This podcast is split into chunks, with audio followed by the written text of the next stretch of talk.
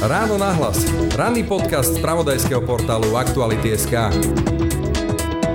tom verejnom diskurze alebo v tom politickom diskurze to vzdelávanie je len nejakou deklarovanou hodnotou, ale nie je akoby úprimne realizovanou alebo nejako autenticky žitou. Ak sa máme rozhodnúť medzi zatvorenými fabrikami a zatvorenými školami, tak sa vždy rozhodneme, pretože necháme radšej fungovať fabriky ako, ako školy. Naozaj jednou z najväčších obetí tej pandémie bude práve vzdelanie detí. Tvrdí Michal Rehúš z Centra vzdelávacích analýz. To zrealizovalo prieskum, ktorý okrem iného potvrdil aj to, že nožnice medzi našimi deťmi sa pandémiou otvorili ešte viac, než tomu bolo doteraz. Ak naozaj ste mali rodiča, ktorý mal nižšie vzdelanie, možno mal horšiu prácu, horšie zamestnanie alebo bol nezamestnaný, tak ste mali predpoklad, že budete dosahovať v škole horšie výsledky. A toto sa ešte to pandémiou prehlbilo, pretože naozaj výrazná časť toho vzdelávania sa presunula práve do toho súkromia, presne do toho prostredia, kde povedzme rodičia možno nemajú čas na tie deti, lebo musia zháňať obživu, alebo nemajú ani vzdelaní, aby dokázali niektoré z tých učí tým žiakom pomôcť nadobudnúť. Výnimočný dizajn, svetlá v tvare anielských krídel a najlepšia bezpečnosť v triede. Také je nové SUV Hyundai Tucson. V revolučnom modeli nájdete veľkú obrazovku, náladové osvetlenie a 620-litrový kufor. Hyundai Tucson teraz prichádza aj v hybridnej, plug-in hybridnej a štýlovej N-Line verzii. Príďte do predajne Autopolis Bratislava na Račianskej, Panonskej alebo na Boroch, alebo sa objednajte na jazdu na www.autopolis.sk. Pandémia doslova demaskovala všetky neduhy nášho školstva a odhalila jeho nepripravenosť na výzvy modernej doby. Deti na miesto školy sedeli celé mesiace doma, pred počítačmi. Teda pokiaľ nejaký počítač, ako i pripojenie na sieť, vôbec mali. No a práve tu je problém. Aktuálny prieskum medzi učiteľmi druhého stupňa základných škôl opätovne potvrdil, že celé tisícky detí sa do tzv. dištančného vzdelávania vôbec nezapájali, alebo jednoducho žiadnu výučbu neabsolvovali. Navyše sklz zo vzdelaní tých detí, ktoré sa dištančne aj vzdelávali, môže byť podľa učiteľov 2 až 4 mesiace. A nevyznamenalo sa ani ministerstvo školstva, ktoré väčšina učiteľov oznámkovala chabou trojkou. Aké dôsledky tak bude mať táto pandemická doba na vzdelanostnú úroveň našich detí a dá sa výpadok v ich vzdelaní ešte nejako kompenzovať? Ako to, že sa stále viac a viac otvárajú nožnice medzi deťmi podľa toho, z akých sociálnych pomerov pochádzajú? Prečo je hrozba prepadnutia tisícok detí možnou matkou ich ďalších životných neúspechov a tuší vôbec ministerstvo školstva, čo sa mu to deje v rezorte? Témy a otázky pre Michala Rehúša z Centra vzdelávacích analýz. Počúvate Ráno na hlas. Pekný deň vám želá Breno Dobšinský. Ráno na hlas. Ranný podcast z pravodajského portálu Aktuality.sk. Podľa učiteľiek a učiteľov sa do dištančnej výučby typicky pravidelne zapájalo 81% detí, takmer vôbec sa do dištančnej výučby nezapájalo 10% detí, medián. Do online výučby sa zapájalo približne 82,5% detí, teda žiakov a žiačok, a výlučne offline sa vzdelávalo 10% žiakov a žiačok. To sú dáta, ktoré vychádzajú z prieskumu, fokusu, ktoré analyzovalo Centrum vzdelávacích analýz pri mikrofóne vítam Michala Rehuša z Centra vzdelávacích analýz. Dobrý deň. Dobrý deň. Skúsme si tie čísla rozdeliť e, alebo rozmeniť na drobné. Mňa tam zaujalo teda 10% výlučne offline a 10% sa nezapájalo do výučby, do dištančnej výučby. Dá sa to nejako zlúčiť? To znamená, že povedať si, že 20% detí bolo mimo nejakej zmysluplnej náhrady výučby tej prezenčnej, teda tej dištančnej? Tak spájanie týchto dvoch čísel by som nejako veľmi neodporúčal, ale v podstate naozaj, keď e, si zoberieme, že tých 81% e, detí sa pravidelne zapájalo, tak vlastne keď od tohto čísla odrátame tú stovku, tak naozaj to vychádza, že možno približne tých 20% detí sa nezapájali nejako typicky pravidelne v podstate. Je to nejaká stredová hodnota. Hej? To znamená, že boli školy, kde to vlastne bolo rozdielne. Rôzni učitelia v rôznej miere uvádzali tieto čísla, čiže tá bavíme sa o nejakých stredových hodnotách, o mediáne.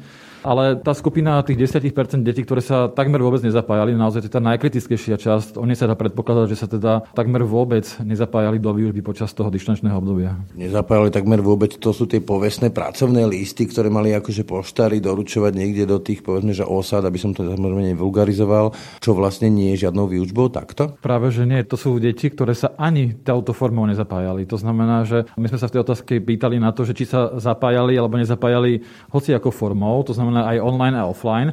A týchto 10% detí je práve tých, ktoré sa nezapájali ani cez tie pracovné listy. Čiže vlastne sa neučili. Presne tak. A čo znamená tých 10 a 10% pre bežného poslucháča? O akom čísle hovoríme? Tak keď e, celá tá populácia žiakov na druhom stupni základných škôl je približne 235 alebo 236 tisíc, to znamená, že ak z toho urobíme tých 10%, tak je to nejakých 23 570 žiakov, ktorí sa vôbec nezapájali do výučby na druhom stupni základných škôl. Ešte vrátim k tej prvej vlne, tak vtedy tam bol taký ten e, povestný prieskum, e, kde ministerstvo s tým malo veľký problém so zverejnením a potom vôbec interpretáciou, kde zhruba tých takmer 20, myslím 18 a niečo percento bolo mimo tej dištančnej výužby.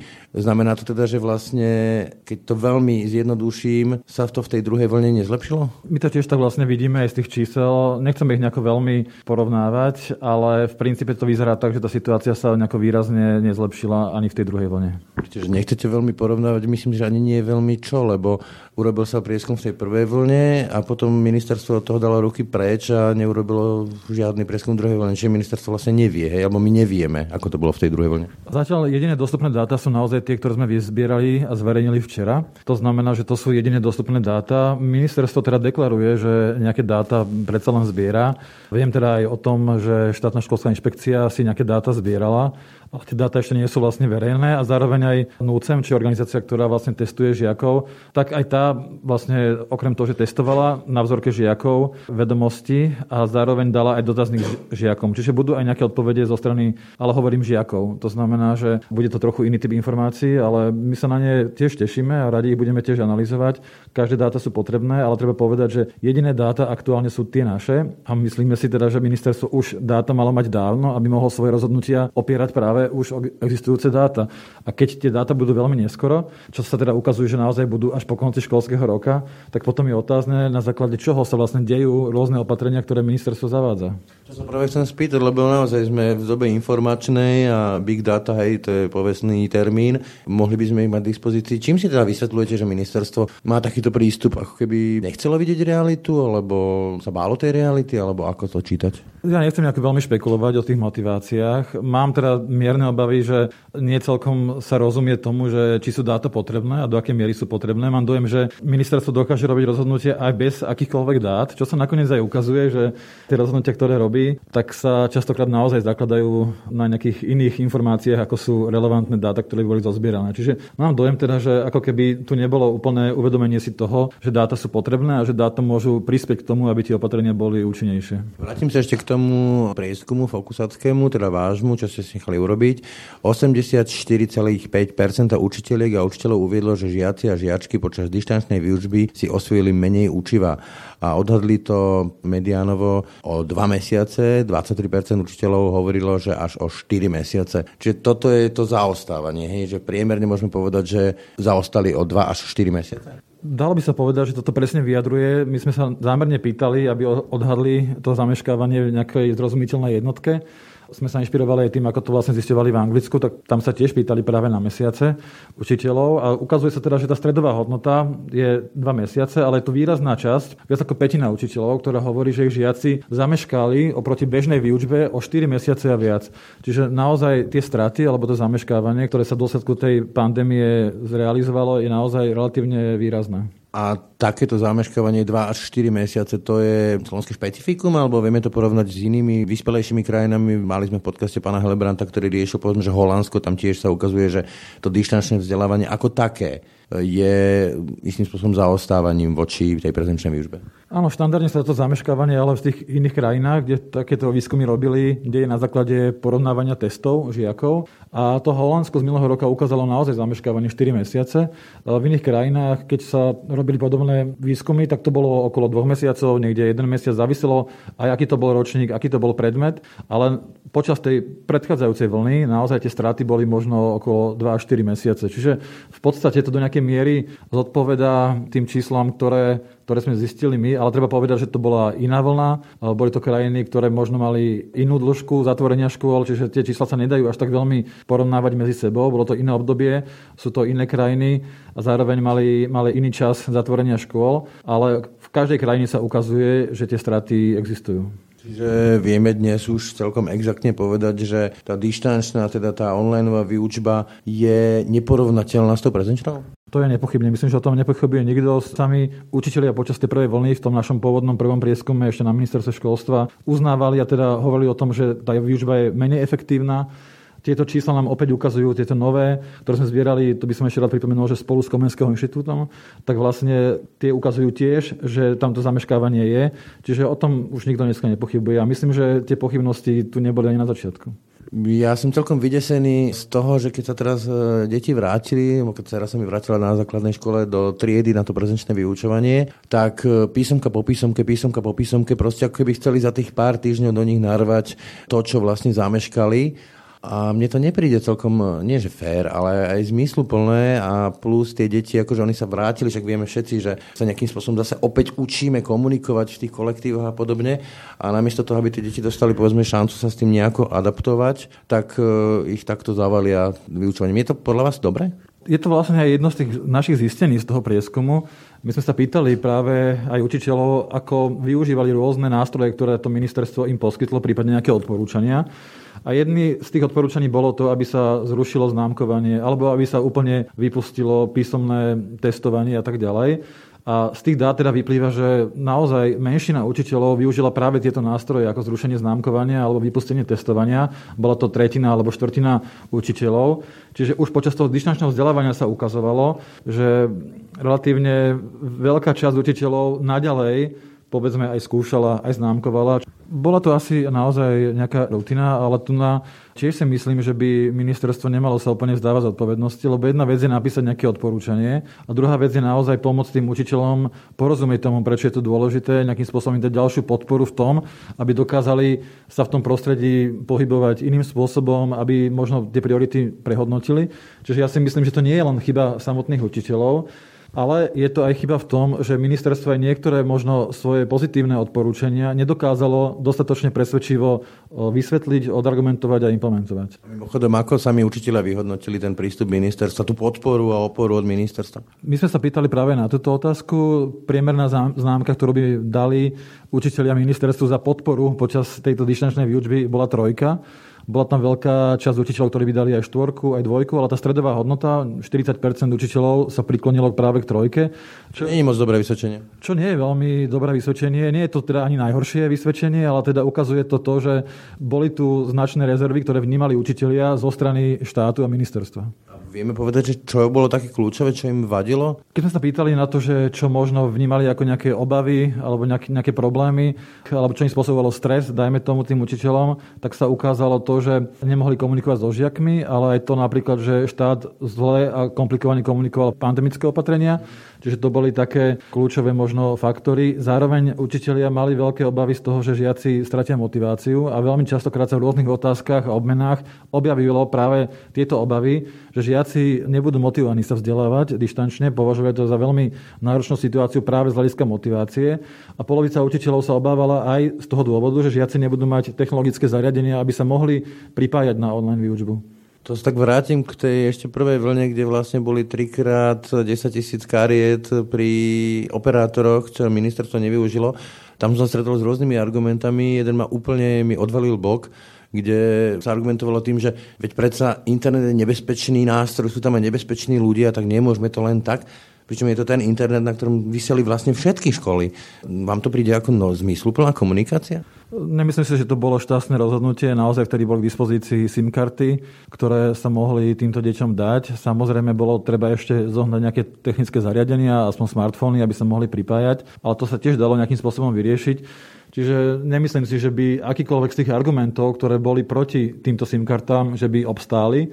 Nakoniec e, aj samotné ministerstvo, teda náš analytický útvar ešte na ministerstve, keď som pôsobil, tak sme vyhodnocovali taký program, keď sa dávali práve SIM karty a zariadenia žiakom a tam sa ukázalo, že práve toto mohlo výrazne prispieť aj prispelo v realite k tomu, že sa tieto deti, ktoré by sa inak nemohli pripájať, tak sa nakoniec vďaka týmto SIM kartám a smartfónom mohli pripájať na tú výučbu rovnako ako ich spolužiaci. Čiže tento nástroj je veľmi veľmi účinný, má veľký zmysel. Naozaj bola veľká škoda, že ministerstvo to nevyužilo počas tej prvej vlny takúto ponuku. A je zvláštne, že ako počas tejto druhej vlny, ktorá trvala ešte viac ako tá prvá, tak toto už ani nebola debata, už žiadne technologické zariadenia v podstate, aj keď sme vedeli, že nie sú k dispozícii, tak nikto ich nejakým spôsobom neriešil. Rezignovalo na to vlastne? Zdá sa mi, že sa, že sa vlastne rezignovalo na to dať týmto deťom naozaj túto podporu, aby sa mohli rovnocene alebo aspoň ako tak zapájať do tej online výučby. Čiže aby som si to premietol aj pre poslucháčov do tej praxe, tak vlastne jeden z hlavných problémov nášho školstva je, že konzervuje deti v tom prostredí, z ktorého pochádzajú. To znamená, že chudobní rodičia rovná sa chudobné deti. Bohatí rodičia rovná sa bohaté deti, myslím, príjmoch a možnostiach a vysokých školách a podobne. Čiže ak tých 10% a tých 10%, o ktorých sme sa bavili, z toho prieskumu je pravdou, to znamená, že ešte viac sa budú prehlbovať rozdiely medzi deťmi z chudobných pomerov a tými deťmi, povedzme si, takých tých štandardných. Áno? Jednoznačne. Už pred touto pandémiou vlastne sme mali tento problém, že to sociálno-ekonomické zázemie tých detí malo výrazný vplyv na ich výsledky. To znamená, že ak naozaj ste mali rodiča, ktorý mal nižšie vzdelanie, možno mal horšiu prácu, horšie zamestnanie alebo bol nezamestnaný, tak ste mali predpoklad, že budete dosahovať v škole horšie výsledky. A toto sa ešte to pandémiou prehlbilo, pretože naozaj výrazná časť toho vzdelávania sa presunula práve do toho súkromia, na tú rodinu. Do toho nepodnetného prostredia. Presne do toho prostredia, kde povedzme rodičia možno nemajú čas na tie deti, lebo musia zháňať obživu, alebo nemajú ani vzdelanie, aby dokázali niektoré z tých učí tým žiakom pomôcť nadobudnúť. To znamená, že naozaj sa to ešte viac prehlbilo a ešte viac sa tie nožnice roztvorili. Jednou z tých možností, ako istým spôsobom dohnať ten sklz, sú tie letné školy doučovania a tak ďalej. Vy ale hovoríte, že nerobíme to dobre, že tam do toho padne len strašne maličké percento z tých, ktorí, povedzme sa, nevzdelávali dištančne, alebo teda, ktorých by sa to mohlo týkať a malo týkať. Presne tak.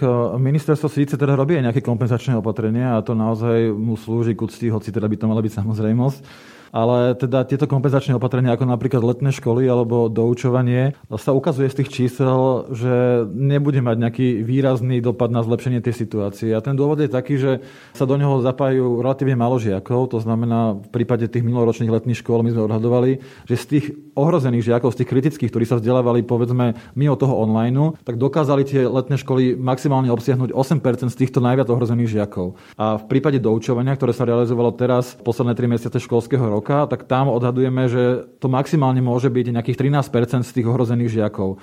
Čiže sú to relatívne malé čísla, čiže nedá sa očakávať, že by práve tieto, tieto opatrenia nejako výrazne zmenili situáciu a zároveň treba povedať, že niektoré z týchto opatrení, a teda najmä letné školy, sa realizovali takým spôsobom, ktoré ani nezaručujú to, že by tie deti naozaj mohli vykompenzovať tie vzdelávacie straty. To znamená, že napríklad letné školy trvali veľmi krátko. Tie výskumy ukazujú, že na to, aby tá letná škola mala nejaký účinok, musí trvať aspoň 5 mesiacov. Na Slovensku to mohli byť maximálne 3 mesiace, ale tie školy preto jedno dieťa realizovali častokrát jednotýždňové letné školy.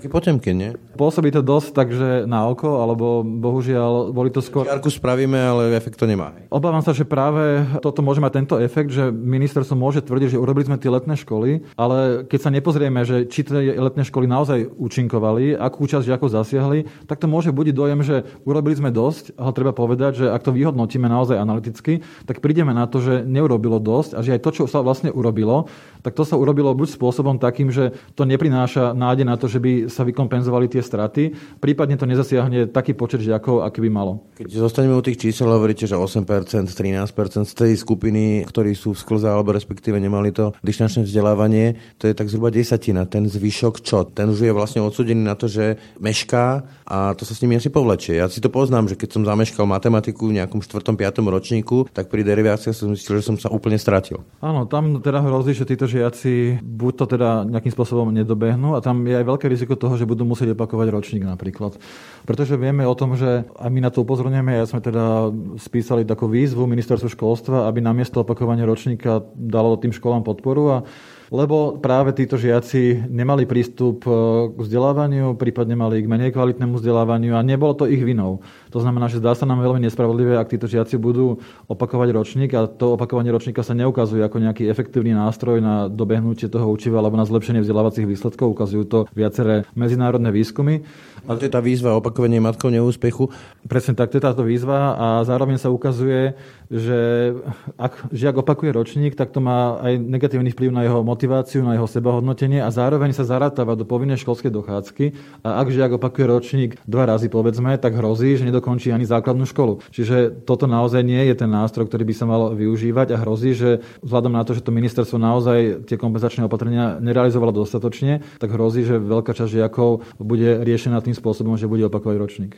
Veľká časť, o akých číslach zhruba môžeme hovoriť? Veľmi ťažko sa to odhaduje. Samozrejme, po minulé roky to bolo vždy okolo 10 tisíc žiakov, minulom roku to bolo o mnoho menej, pretože ministerstvo školstva vydalo usmernenie, ktoré bolo pomerne prísne a to opakovanie ročníka v princípe do veľkej miery zamedzilo.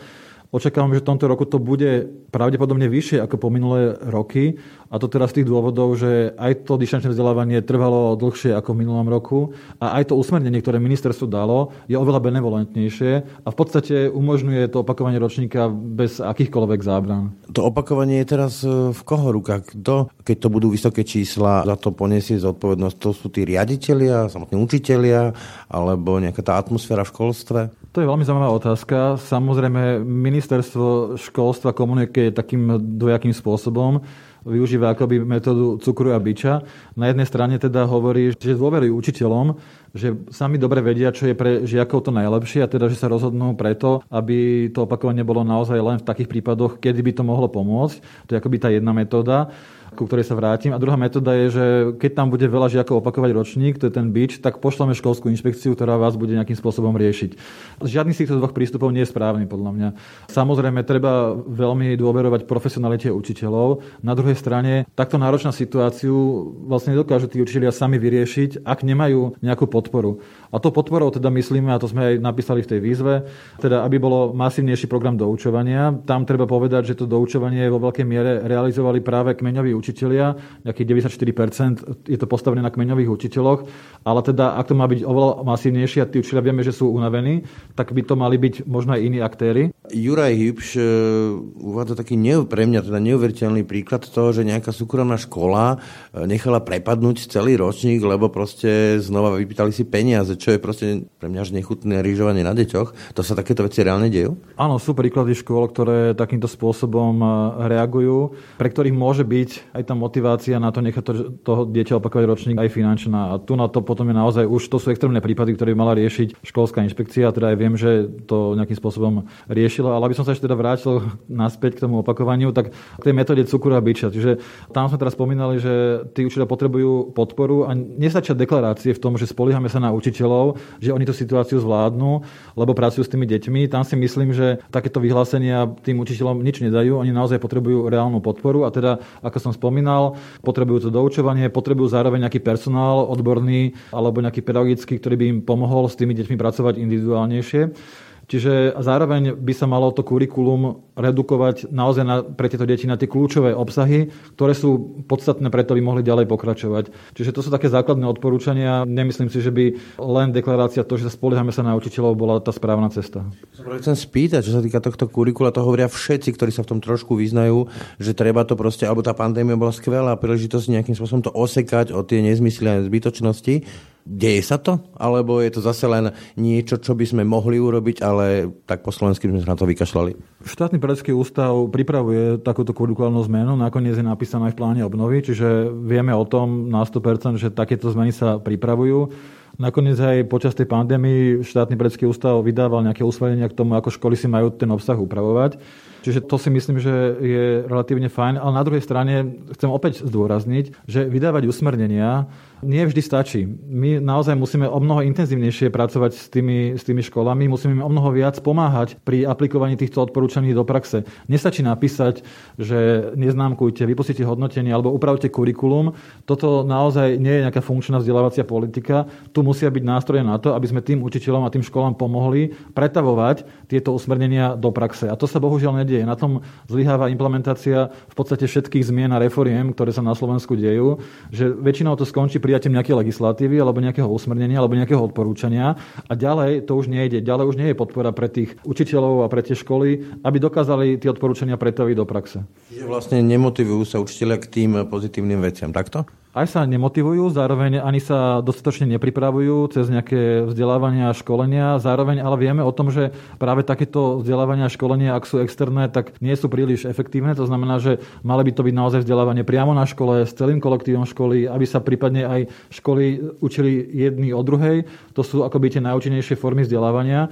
Myslieť si teda, že nejakým centrálnymi webinármi alebo nejakými plošnými školeniami tú situáciu efektívne vyriešime, je tiež veľmi naivné. Čiže ak chceme naozaj tých učiteľov podporiť, tak musíme aj inovovať tie spôsoby, akým ich podporujeme, akým ich vzdelávame. Ešte keď sa vrátim, tak niekedy myslím začiatkom roka to bola veľmi krátka diskusia o tom, že či nezapokať celý ročník pre všetkých vzhľadom na tie pandemické okolnosti. Nakoniec to úplne že vyšumelo. Podľa vás bolo by to nejaké zmysluplné riešenie? Opakovať pre všetkých celý ročník, lebo vlastne toto nebolo reálne vyučovanie, čo sme zažili? Nebolo by to určite dobré riešenie. Nikto to vlastne na svete ani neodporúča, aby sa také niečo niečo dialo. Čiže my naozaj vieme o tom, že aj ukazujú tie dáta, že veľká časť detí sa nejakým spôsobom vzdelávala. To znamená, že pre tieto deti, ktoré sa vzdelávali, by to vlastne bolo nespravodlivé. Taký trest vlastne napriek tej snahe, ktorú mali, by ich niekto potrestal, hej? Presne, nedávalo by to zmysel a ono to nedáva zmysel ani nejaký finančný, lebo v podstate zaplatiť ešte raz to isté vzdelávanie pre všetkých žiakov by stálo enormne veľa peňazí. V podstate by to nebola hodnota za peniaze, čiže nedáva to žiaden zmysel aby sme takéto niečo urobili a som aj rád, že sa vlastne o tom nejako veľmi dlho neuvažovalo a veľmi rýchlo sa to zmietlo zo stola. Keď hovoríme o hodnote za peniaze, tak už sú tu nejaké analýzy, ktoré hovoria o tom, že to zaostávanie potom sa reálne premietne do platov tých detí, keď budú dospelé. Čiže dá sa povedať, že jednou z najväčších obetí tejto pandémie a toho uplynulého roka boli deti a ich úvodovkách právo na vzdelanie? Nepochybne áno. Naozaj my sme patrili medzi krajiny, a teda najmä na tom druhom stupni základných škôl a na stredných školách, ktoré mali tie školy zatvorené relatívne dlhšie v porovnaní s inými krajinami. Čiže my sme aj napriek tomu, že v niektorých obdobiach tá pandemická situácia nebola až taká zlá, a dokonca boli krajiny, aj keď tá pandémia bola veľmi zlá, tak tie deti stále chodili do škôl. My sme v tomto boli veľmi opatrní, veľmi málo sme dbali na to, aby sme vlastne brali do úvahy záujmy tých detí. A v tomto si myslím, že sme výrazne zlyhali. To znamená, že naozaj jednou z najväčších najväčších obetí tej pandémie bude práve vzdelanie detí. Dá sa povedať, že to vlastne odráža náš prístup k tomu, čo je hodnota vzdelania, že si ho nevážime ako hodnotu vzdelanie? Mám dojem, že naozaj v tom verejnom diskurze alebo v tom politickom diskurze to vzdelávanie je len nejakou deklarovanou hodnotou, ale nie je akoby úprimne realizovanou alebo nejako autenticky žitou. Čiže je to vlastne len deklaratívna priorita, ale v tej praxi sa ukazuje, že ak sa máme rozhodnúť medzi zatvorenými fabrikami a zatvorenými školami, tak sa vždy rozhodneme, pretože necháme radšej fungovať fabriky ako, ako školy myslím, že pomohlo by, keby deti mali volebné právo, potom by zase na to asi politici pozerali inak. Áno, je to taký celkom výstižný bonmot. Čiže z vášho pohľadu, ministerstvo školstva, ako teda ten rezort, ktorý to má v rukách a ktorý má, povedzme, aj presviečať tú verejnosť, že toto je vzdelanie a že to nie je sranda, že tu ide o vaše deti, zlyhalo? Myslím si, že neurobilo naozaj dostatočne veľa krokov na to, aby tú situáciu zvládlo. Nakoniec nehovoríme to len my, hovoria to samotní učitelia. Čiže aj keby ministerstvo nechcelo akceptovať názory analytikov, tak názory učiteľov by možno mohlo brať viac do úvahy a tí učiteľia naozaj samotní sa vyjadrujú, že tá podpora zo strany ministerstva nebola dostatočná. Hovorí to vyše 50 učiteľov. Mimochodom, vy rozumiete tomu, že povedzme, že to, ja chápem, že to bola veľká diskusia otvárať, zatvárať, neviem čo všetko, boli nejaké obavy, i keď sa ukázalo, že školy nebývajú ohniska, myslím ako v rámci aj okolitých krajín, že ten minister sa nepostavil a povedal, že postavím to aj na hranu, lebo tu ide o deti? Neviem, že prečo sa vlastne v podstate tie veci diali tak, ako sa diali, ale naozaj tie očakávania od ministra, aby bránil záujmy škôl, detí, tak e,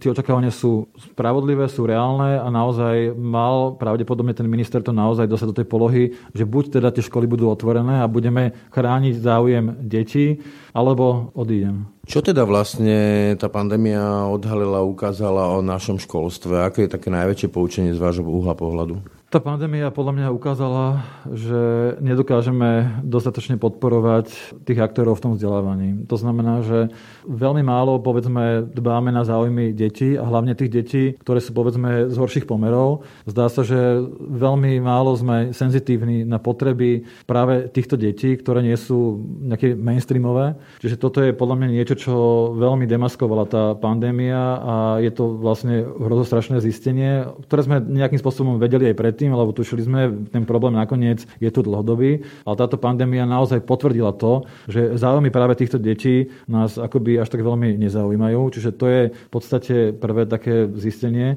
A druhé zistenie je to, že my nedokážeme ani tú podporu pre tých učiteľov zabezpečiť nedokážeme povedzme ich pripraviť na nejaké kritické situácie a väčšinou zostávame na úrovni povedzme nejakých legislatívnych zmien alebo usmrnení, ale reálna podpora, aby učiteľia cítili, že sa majú o čo oprieť a majú s čím praxi pracovať, tak e, toto tiež nedokážeme veľmi dobre robiť. Z môjho pohľadu to školstvo sa stále viac ukazuje, že je takéto terezianské od Marie Terezie, že jednoducho uniformne napchať všetkých do toho štandardu a teraz nehovorím len o chudobných deťoch alebo deťoch z chudobného pomerov, ale povedzme aj deťov s ADHD a ďalšími inými odchylkami od tej normy, že vlastne strašne chceme unifikovať a napchať to do tej nejakej normy, ak do vyčnieva, tomu sa zrazí hlava. Samozrejme, treba rozlišovať, sú naozaj školy, ktoré pristupujú aj k týmto deťom iným spôsobom, viac individualizovane, čiže možno ťažko hovoriť o celom systéme, ale dá sa povedať, že áno, že veľká časť škôl a ani ten systém nie je dostatočne pripravený na to, aby dokázal identifikovať potreby žiakov, rôznych žiakov, rôzne potreby. V podstate každý žiak má nejaké svoje špecifické potreby, má nejaké svoje aj nadania, má nejaké svoje možno ťažkosti. Individualita. Áno, každý je vlastne individualita a to školstvo by malo práve túto individualitu zohľadňovať. Čiže v tomto naozaj ten náš systém nie je takto nastavený, nedokážeme to ani dobre diagnostikovať a ani nemáme vlastne účinné a podporné nástroje, ako tieto deti individuálne podporiť. Niečo sa rozbieha, samozrejme je aj ambícia z plánu obnovy, aby práve, dajme tomu, toto inkluzívne vzdelávanie bolo vo väčšej miere aplikované, ale zatiaľ je to hudba budúcnosti. A dá sa povedať, že nás to dobehne, že vlastne tie deti, ktoré zaostávajú a budú zaostávať a bude sa to povedzme s nimi vliecť, tak potom ako budúci úvodovkách daňoví poplatníci, tak sa to odrazí povedzme na tom, akú prácu sú budú schopní zohnať, prípadne nezohnať a zostať nejaké podpore, že toto všetko nás raz dobehne? Nás to dobieha permanentne. Tento problém naozaj je tu dlhodobý. To znamená, že deti, ktoré nedostanú dostatočné dobré vzdelanie, tak potom neskôr sú oveľa menej úspešnejšie v živote a je na trhu práce. To znamená, že áno, tie dôsledky budú, budú veľmi negatívne, ak teda nerobíme nič preto, aby sme, aby sme to zvrátili. A my teda hovoríme, že stále sú tu možnosti, ako týmto deťom pomôcť, ako ich podporiť a ako v podstate zabezpečiť to, aby to vzdelanie získali, aby potom ďalej mohli študovať na stredných školách a nadobudnú vzdelanie, ktorými sa dokázali nejakým spôsobom v tom živote uplatniť. Čiže e, stále si myslíme, že nejaká šanca tu je, keby ministerstvo začalo na tom intenzívne pracovať. Nie je to nezvratné, hej? Nie je to nezvratné, ale teda obávam sa, že tie opatrenia, tie kroky, ktoré sa dejú, nedávajú veľkú nádej, že by sa práve týmto deťom dokázalo nejakým spôsobom pomôcť. Ale ako my nezastávame nejaký uzavretý v takéto depresii alebo pesimizme, snažíme sa teda motivovať a iniciovať to, aby ministerstvo naozaj tie kroky, ktoré už robí, robilo lepšie, prípadne robilo nejaké ďalšie kroky, ktoré by práve týmto deťom mohli pomôcť, aby sa nestalo to, že neskôr potom z toho systému sociálneho vypadnú a v podstate nielen teda na pracovnom trhu, ale aj ich kvalita života sa významne zníži. Toľko Michal Rehu už Centra vzdelávacích analýz. Ďakujem za rozhovor. Ďakujem.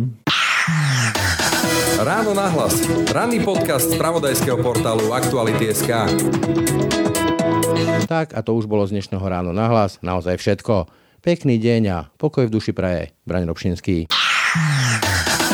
Všetky podcasty z pravodajského portálu Aktuality.sk nájdete na Spotify a v ďalších podcastových aplikáciách.